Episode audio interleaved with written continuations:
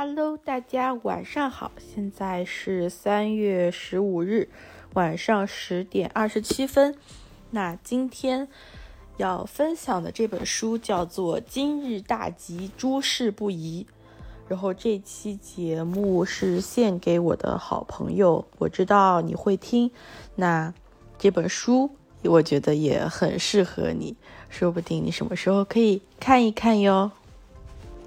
然后这本书可以算是我这段时间以来最喜欢的一本书。3月份算是我一个很大的转折吧。3月份之前，整个2月份我在成都待了一个月，然后那一个月我就非常的忙碌，一边上班，然后还有时候加班，下班之后我还是会去跳舞，回到住的地方要跟同事进行一些 social。 当然我觉得这也是我内心想要去做的事情，就跟人建立良好的人际关系，但是就是我会习惯性的在别人在的时候先去满足别人的需求，多去站在别人的角度上去感受和行动，事后才会发现忽略了自己的很多方向。以及我还会就是自己的兴趣还在做另外一个事情，所以这些东西加起来就是我整个2月份非常的忙碌，以及自己的情绪有比较多的压抑吧。在这种情况下呢，3月初我回到上海，也就去借了一些书。这本书好像在我的阅读列表里有一段时间了，我不记得我之前有没有看到过它，但是反正它至少在我的借书 list 里面躺了很久。然后它的标题就很吸引人，今日大吉，诸事不宜，就让人看了就有点这个有点意思。然后它的封面上也是这个配图，也是感觉很有趣。然后呢，这本书我其实完全不知道它讲的是什么，我就是对它觉得有趣这样子读的。那它的扉页上有写作者的一个介绍，路比·艾略特，生活在伦敦的年轻插画师、漫画家，喜欢狗、果酱和大喊大叫，恨透了羽衣甘蓝。他的画作常常以一种有趣的方式表达悲伤的情绪。4年前，他开始创作漫画，描述自己与精神疾病抗争的经历，并发表在网上。然后最开始他就会说，他这本书献给谁谁谁，就是一个前言，最开始就是献给谁谁谁，然后是目录。那我们来稍微读一读目录，因为它也只有8个部分，然后还有一个前言、后记和致谢。那就开始吧。1是今日大吉，诸事不宜。2当我一不小心故意毁掉一切时，请多包涵。3那么今天你心情如何？4迷失自我感觉。5我的盘子里有很多东西。6脸，咱们又见面了。7我是大人，郁闷大的。8我们一切都很好。我觉得前言很有意思了，因为这本书它整体就是一个文字加漫画，也不是算漫画，就是一些插图画的这样子的形式。我们先来读一读前言，然后分享一个我最喜欢的片段。前言我也很喜欢，他就会说，哈，你好呀，我叫路比。说到这儿，我开始担心接下来该说什么了，向你们多透露点情况吧。我有几个别的名号。路比：情感粪坑，世界第9大奇迹。然后下面会有一个图片，大号类包，然后是一个图片，就是一个塑料袋，有眼睛、有手、有腿，然后眼睛里全是泪水。毒蛇小公主。然后就是那种很命的一个形象，然后他说没什么，挺好的。最后是一个土豆。没错，正如你所见，我是多种灾难的集合体。我出这本书主要是想描绘我脑子里面想的各种东西，以及我脑子外面发生的各种事情，还有这些玩意儿是怎么稀奇古怪的搅合在一起，从而令人困扰的。这些话是关于我自己的，但我希望其中一些话也能让你们产生共鸣。如果不能，那也没关系，至少你能拿这本书当一个正方形豪华杯垫之类的，皆大欢喜。那我们就进入正题。第一部分今日大吉，诸事不宜。他最开始配了一个有点像二格漫画一样，第一幅画说就是画一个人的脸，然后早上8点我就开始难过了。下一幅图是这副脸明显被压扁了。他说我说的是7年前某天的早上8点。然后就开始有2页文字，就在说他的一些情感上面的感受。然后下一页是一些漫画，我最喜欢的这幅画，他就画了一瓶香水的样子，上面写着抑郁香水。它是由哪些成分组成的呢？有又一顿寂寞的微波炉快餐，为什么恐慌时冒出的冷汗，不，几星期没洗澡的体味，不要，混合着鼻涕的眼泪。我当时看到这里就觉得，这也太有创意了吧，怎么会想到把这些东西混合成一瓶抑郁香水呢？而且就是他那种拒绝然后自暴自弃的感觉描述的特别好。这本书我很喜欢，就是有一个很重要的原因，一方面是它很有创意，另外一方面就是这个世界上，尤其是过去10年吧，就太宣扬一种所谓的正确的、高级的、向上的所谓的那种人生或者形象了，好像就没有残缺，没有异常，没有那种跟主流不相容的所有东西都消失了。但它是真的消失吗？那肯定没有啊，它只是没有能表达出来，没有它的空间。这本书就我是一个情绪还蛮多变的人吧，我就是尤其是小时候，现在我觉得我的情绪已经好很多，但是时不时还是会自我怀疑、自我打压、自我唾弃，甚至有自我毁灭的欲望。但看这本书，我当时觉得虽然这样说感觉有点不太好，但是看这本书我真的当下就有一点和解的感觉。我觉得我好像还不错，我好像没有我以为的那么差。所以我就在想，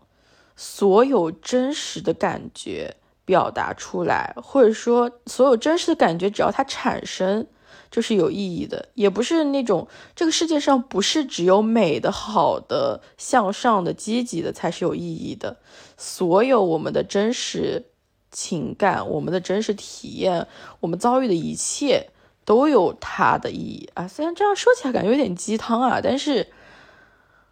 就是这本书这个作者的表达真的很有力量感。对，因为他就是那种不加掩饰，也不是不加掩饰，就是有一种幽默的方式来表达他现实生活中的，可能我们看起来会觉得很痛苦甚至苦难的一些事情。对，就是类似的这个漫画我还看过一本，我现在突然忘记名字了，是一个韩国作家，就是他好像天生是没有听觉的，然后在自己的努力之下刚好赶上互联网的一些发展，成为了一个自由插画师。但没想到他后续又患了一种疾病，就会逐渐失去他的视觉。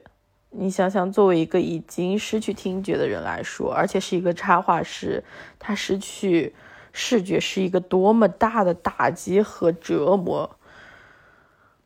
但是就在这个过程中，他也经历过巨大的痛苦和绝望。我记得好像是他去到一些很偏僻吗？还是一些什么慈善机构见到了一些小孩儿，就是他自己作为所谓的 unable 的一个人，但是他所经历的一切，他觉得习以为常的一些东西，在那些小孩面前看起来还是很惊喜，很惊奇。他就觉得，其实我好像拥有的很多，我可以把我拥有的东西让更多人知道，更播散出去。所以抱着这种心态，他又看到了很多东西。这本书我不记得我有没有讲过，但是我记得有一些图片我是有拍过，它是彩色的，就我真的很喜欢那本书。我到时候去找一找，我看我能不能在 show notes 里面讲一下那本书的名字。对，那本书我觉得悲情色彩会比这本书更重一点，因为这本书只是一些情绪的宣泄和创意吧。但当然这种就痛苦是没有办法比较的，但是那本书就更涉及一些生死存亡的东西，就会让人反正我是会觉得会更沉重难受一点，虽然那本书的色彩性更强。好，那我们回到这本今日大吉，诸事不易就还是很开心这本书的基调，包括它的这个名字，我当时真的是被这个名字深深吸引的。然后在正式开始录制之前，我有在想要不要做一些标记，因为我首次读的时候，当时我还没有想到要录播客，我就很顺，那天就把它读完了。然后读的过程当中就一直在脑子里炸烟花，就是哇哦哇哦哇哦，然后读完之后，这本书就跟他同期借来的书我都还掉了，但这本书一直没有还。我就觉得我好像应该去做点什么，要不就是把他的一些插图拍下来进行一个分享，要不然就是写点什么东西吧，但也一直没有写。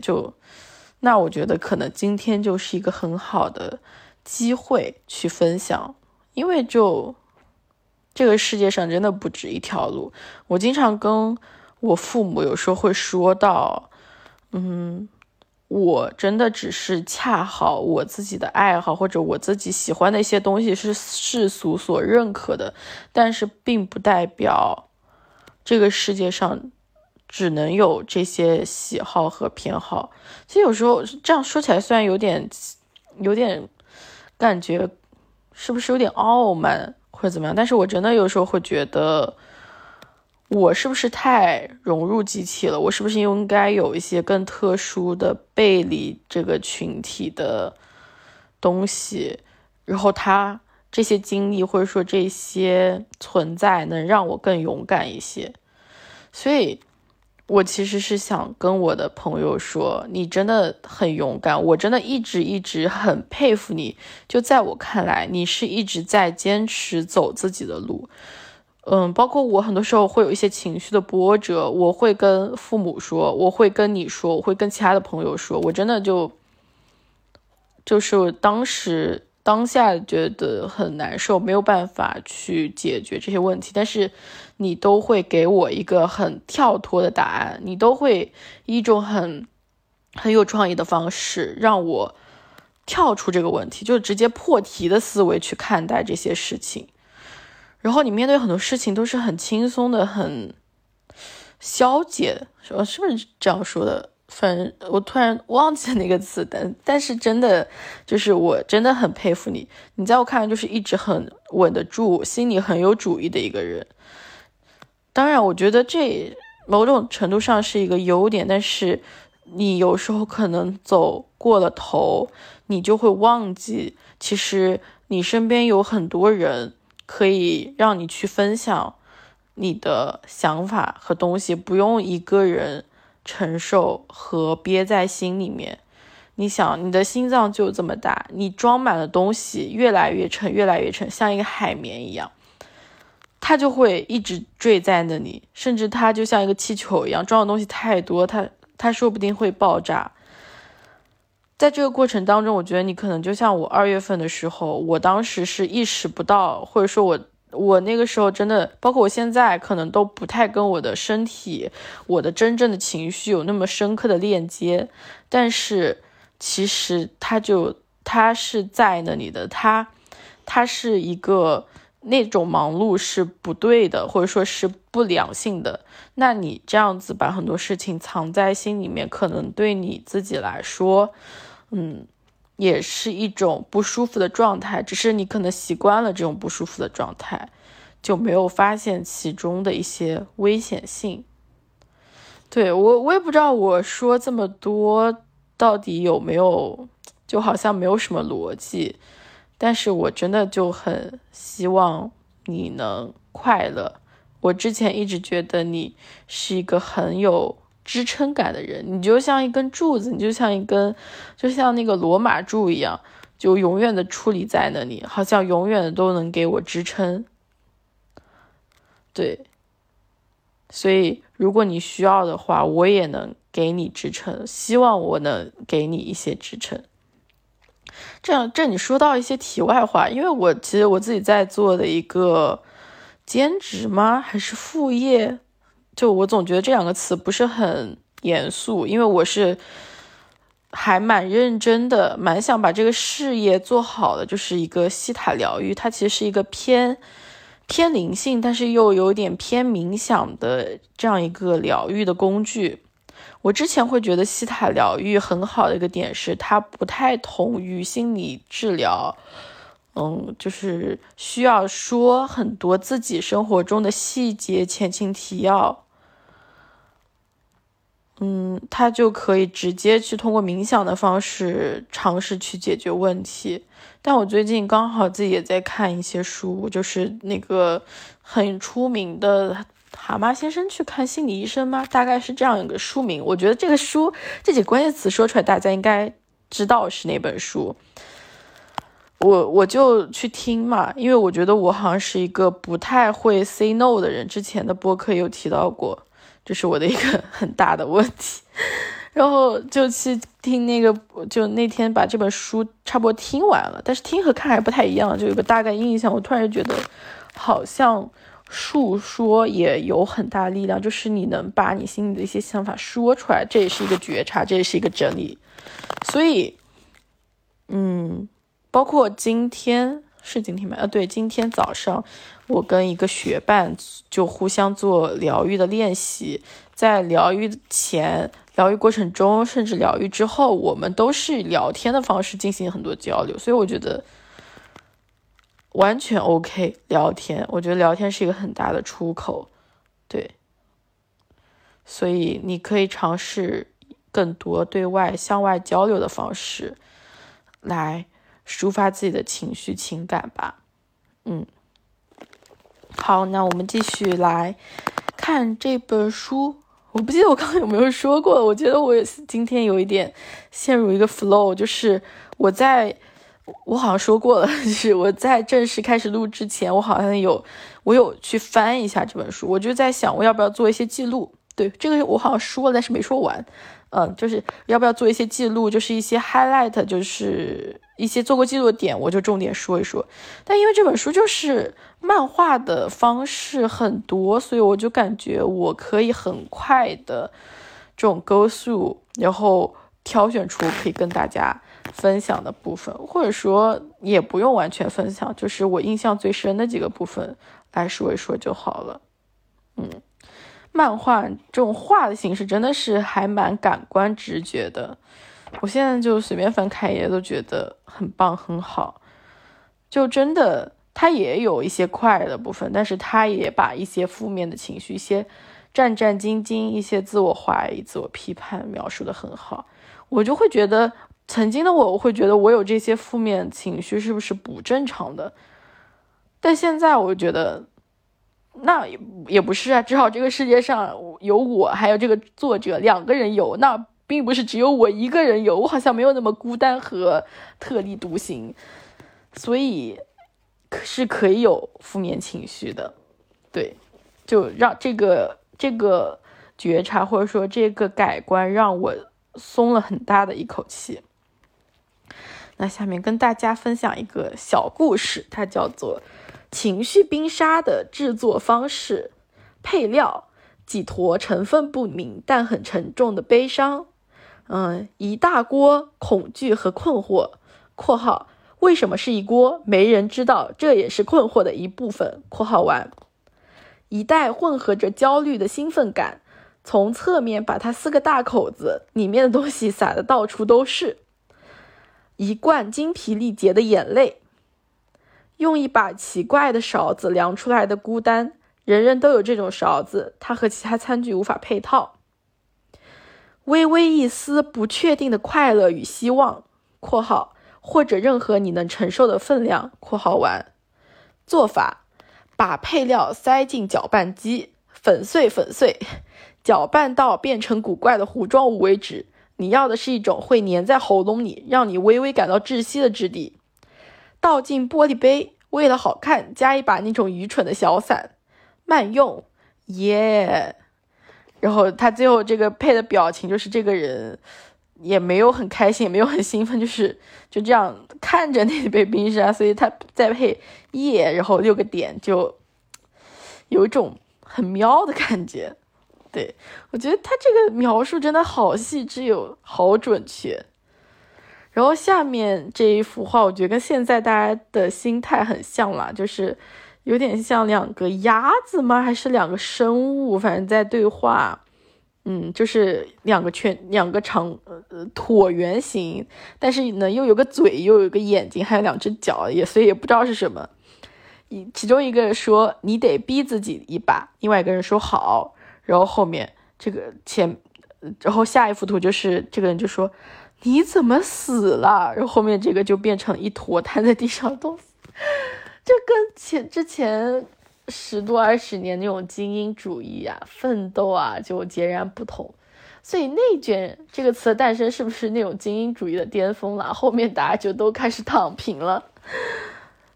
就还挺有趣的。下面还有一个我的人生原声带，就是一个 CD 盘的封面，上面写着没有生命的物件掉下地时，朝他们开骂，还要骂微波炉里的汤溅出来的声响。然后左下角一个圈画出来，写着收录 No.1 单曲：我。然后封面上画着一个很不屑，然后冷淡，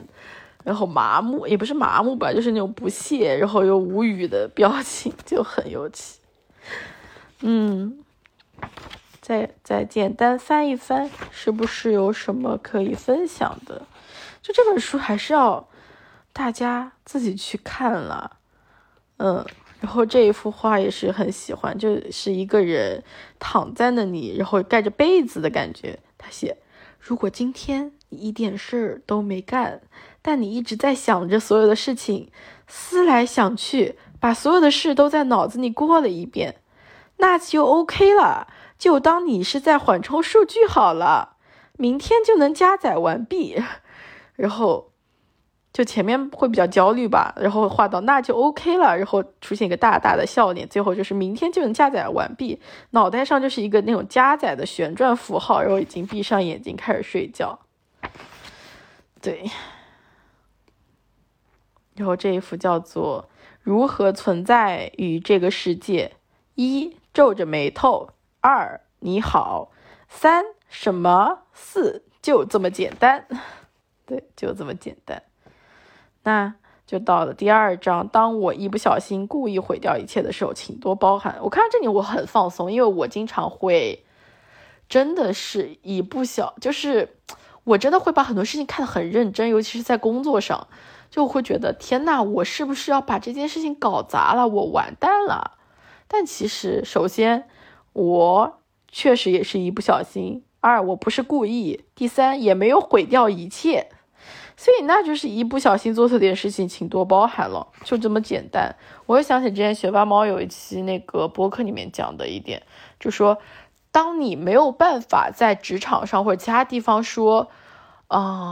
对不起，谢谢你，帮我，就大概这种话寻求帮助和道歉的时候，那你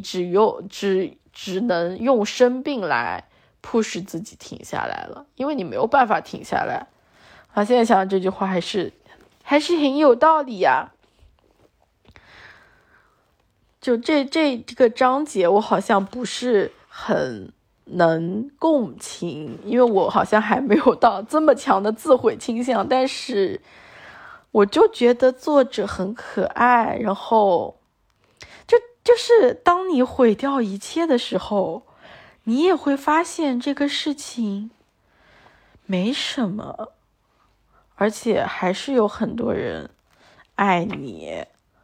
对，包括他中间画了很长的一个部分，就在说内心有个洞，有很多东西漫出来，最后包裹住了自己。那我要如何才能掌握住自己的情绪，又不被他们掌控呢？对，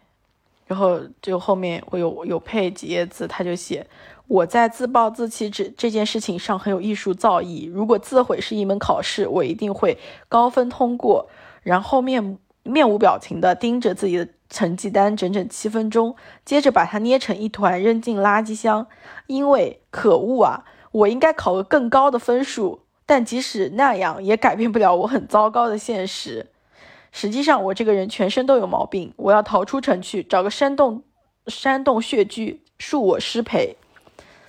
就又很可爱，就有点心疼啦。对，这个部分好像就不太优了。哦，这章还没结束。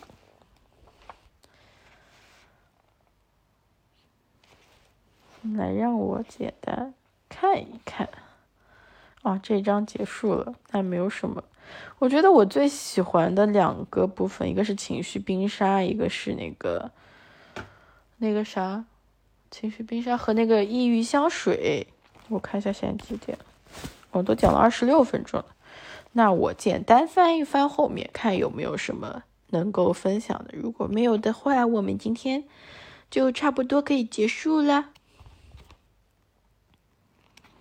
后面有讲他去进行一些治疗的感受和体验，包括他的想法，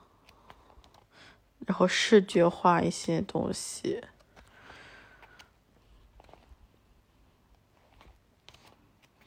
迷失的自我感受。他说有些日子你很好，有些日子你很糟，有些日子你干脆突然毫无缘由的变成了一条蜥蜴。最后说这一条是你瞎编的对吧？呵，自我嘲讽。这一段写得很好，他就画的是他的个人形象，然后就是用很多碎片拼凑起来的。他说人们迟早会发现我根本不是人，我只是一堆用胶布拙劣的拼凑出来的酷似人类的小碎片。然后一些什么碎片呢？有的是各种肤浅的东西，比如说大号的靴子和很多耳环，好让别人看不出我内心多么空虚，多么支离破碎。还有发一连串推特，内容都是关于我的狗或者果酱的。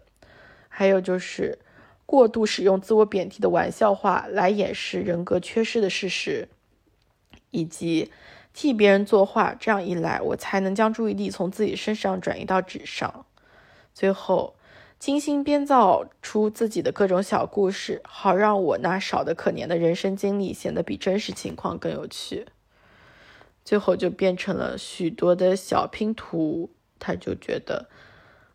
我真的不知道自己属于哪里，该和什么样的人在一起，以及我的身体侧面为什么有这种凹凸不平的东西。但至少一幅拼图里会有不止一个碎片，我知道自己很可能不是唯一一个在轻度迷茫中蹒跚前行的人。这个想法让我稍微有点欣慰，多少有点吧。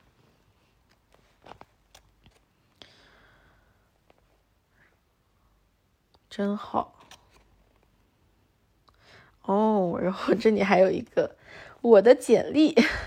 来跟大家分享一下。教育经历：2005到2011，对，悲惨挣扎，然而所获甚少。工作经历：没有哪份工作有助于我获得想要的职位。很特别的技能有搞砸一切，旷日持久的无能。在任何时间从轻微到极度衣冠不整，骂脏话词汇量大且富有创意，有容易崩溃的倾向，无法控制面部表情。最后，这是一只放屁的猫，它在简历右下角放了一只正在放屁的猫。哎，就真的很可爱呀。所以我之前曾经会觉得，为什么好像只有我有这么多负面的情绪？我在看一些别人写的东西的时候，就觉得啊，为什么他们总是能爱这个世界，总是能宽容一切，总是能这么顺利的 move on？ 那我呢？为什么只有我有这么多情绪？我就拼命的，也不是拼命的吧，就是特别是去年遭遇到一些事情之后，我就会去尝试写下来。但我觉得这样写下来也是有用的，因为我作为一个市场部工作人员，一直没有跟流量有很大的关系，就是流量一直我个人觉得一直没有遇到什么很大的流量的进来，就我做的内容或我做的产品。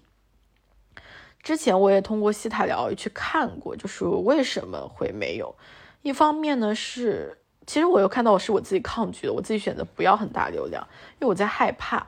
一方面我会觉得这个就有点像养虎为患，我在养一只小猫一样的小老虎，但是它长大之后好像会吞噬我。第二个就是我的节奏是那种种树的节奏，就一步一个脚印去种出来，可能要种个2-3年才能开始结果，就相对比较慢，但是也稳扎稳打。对，那就这样子，我知道自己的模式，我就去种呗，我就去拔除我对这个流量的恐惧呗，或者说我去，后面这个确实可以去试试看，是不是呢？这个恐惧背后是什么东西可以挖一挖。但是我现在感觉相对就笃定一些，我只要持续性的输出，找到自己开心的方式，好好的生活，我觉得好像人生也就这样过去了。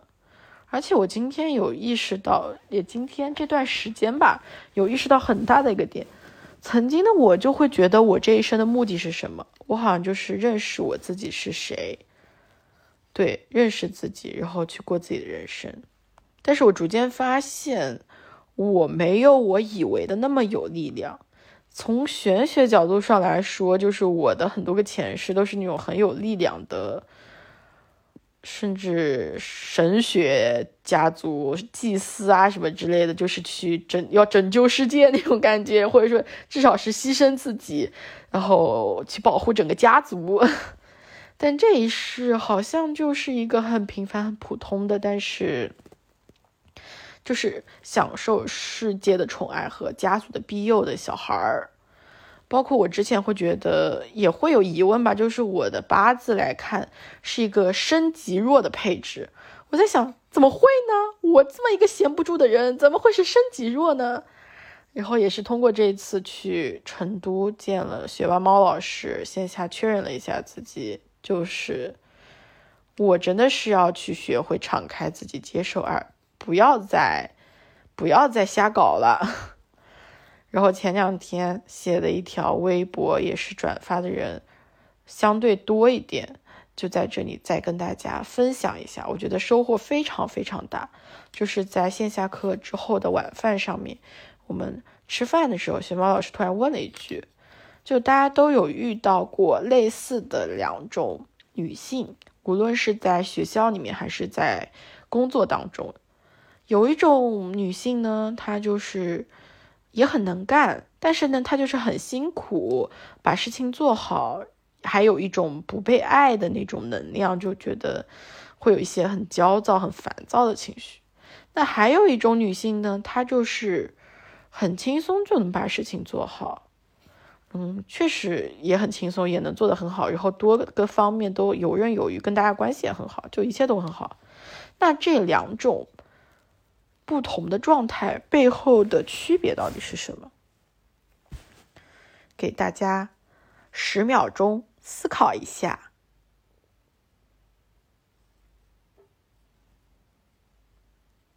3、2、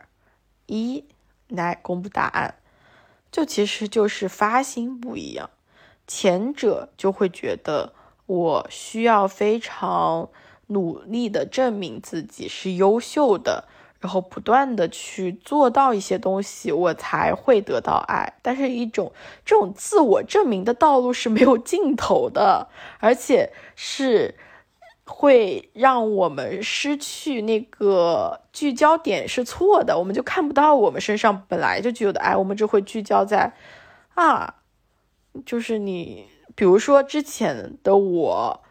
父母会说你是不是可以回家来，比如说考公务员啊，或者说有一些其他打算，我就觉得哼，你看不起我。但是我现在会觉得父母说的真对，真好，就我回家去确实可能会比我在上海的压力各方面会好一些，我可以去好好的享受生活，我可以就是各方面更平衡一些，至少我可以离家近一点嘛，然后可以收获很多的近距离的爱和关心这样子。那后者的那种女性呢，她就是他知道他生活在爱里面，他也能看到很多的爱，所以呢他就是在这种爱和支持当中可以去自由的追求他想做的事情，所以就不会去说我为了证明自己不得不做什么，他只会想我想要做什么呢。所以还在成都的时候，我记得我的领导也是我非常好的一个朋友，他也问我什么什么你想做吗，我下意识说我可以，他就突然很严肃地看着我说，我问的是你想不想做，你想不想呀。我就懵了，我好像从来没有考虑过我自己到底想要的是什么，我好像一直都在就是在职场这条道路上，我好像一直都在拼命地举手说我可以，我来，我要，我是值得，我是可以的，我是值得被爱的，我是有价值的，反而忽略了我本身身上聚焦的很多爱。所以回到了最开始说，也不是最开始吧，刚才有提到一个点，就是身强的人是要担责任嘛，那身弱的人那其实很简单，就是享受爱。所以我之前以为我这辈子的目标就是找到自己，认识自己嘛，那我现在觉得我这辈子的目标可能也就是去看到爱，接受爱，然后看要不要给出爱，就是要学会看到自己的真心嘛，不要想着我应该做什么什么，而是我真的想做什么什么，这样子就会轻松简单和容易很多。包括我这个月，就是说我这个月3月份为什么会整个一个大转变呢，就是我不再去 push 自己说我一定要做到什么什么程度，而是我知道可能现在的这个条件下我没有办法做到我们想要的那个程度，那我尽量然后在我舒服的条件下去做到一些基础的东西，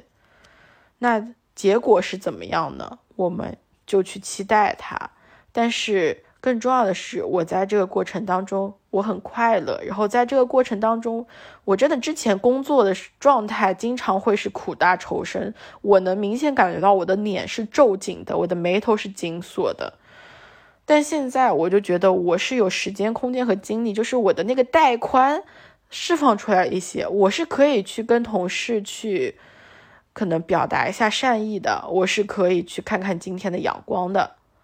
对，我觉得这部分是非常重要的。所以未来会怎么样我不知道，我到底什么时候离开上海我也不知道，但是我觉得最近的状态应该是一个好和对的方向吧。虽然好像我觉得我这句话说的有点问题，但是我现在不知道是什么问题，就是好像就陷入了一种二元对立当中，我不知道，但是我会沿着我的路往前走，我很期待未来发生的一切。我知道有很多爱，我会慢慢的再去看到他们，再去给出一些反馈吧。这个世界的本源、底层逻辑，或者说就是这种爱的丰盛真的很神奇和美好。对，希望大家都能像享受阳光一样去享受爱，不要忘记照顾好自己，永远的去跟自己的内心沟通，就内心那个小苗，去呵护它，去给它浇水施肥吧。好的，那这期真的是又是胡说八道闲聊了一整期，就到这里，希望你喜欢。然后这本书有机会的话可以去看一看，会很开心，会有很多收获。今天也是非常特别的限定版的一天哦。我今天还看了一句话，就是说要多去拍照，毕竟你现在每一天都是之后相比最年轻的一天。那年不年轻我不知道了，说不定之后时光逆转，什么衰老重塑，但真的今天是限定版的一天，珍惜每一天，很开心遇见你。那就晚安啦，拜拜。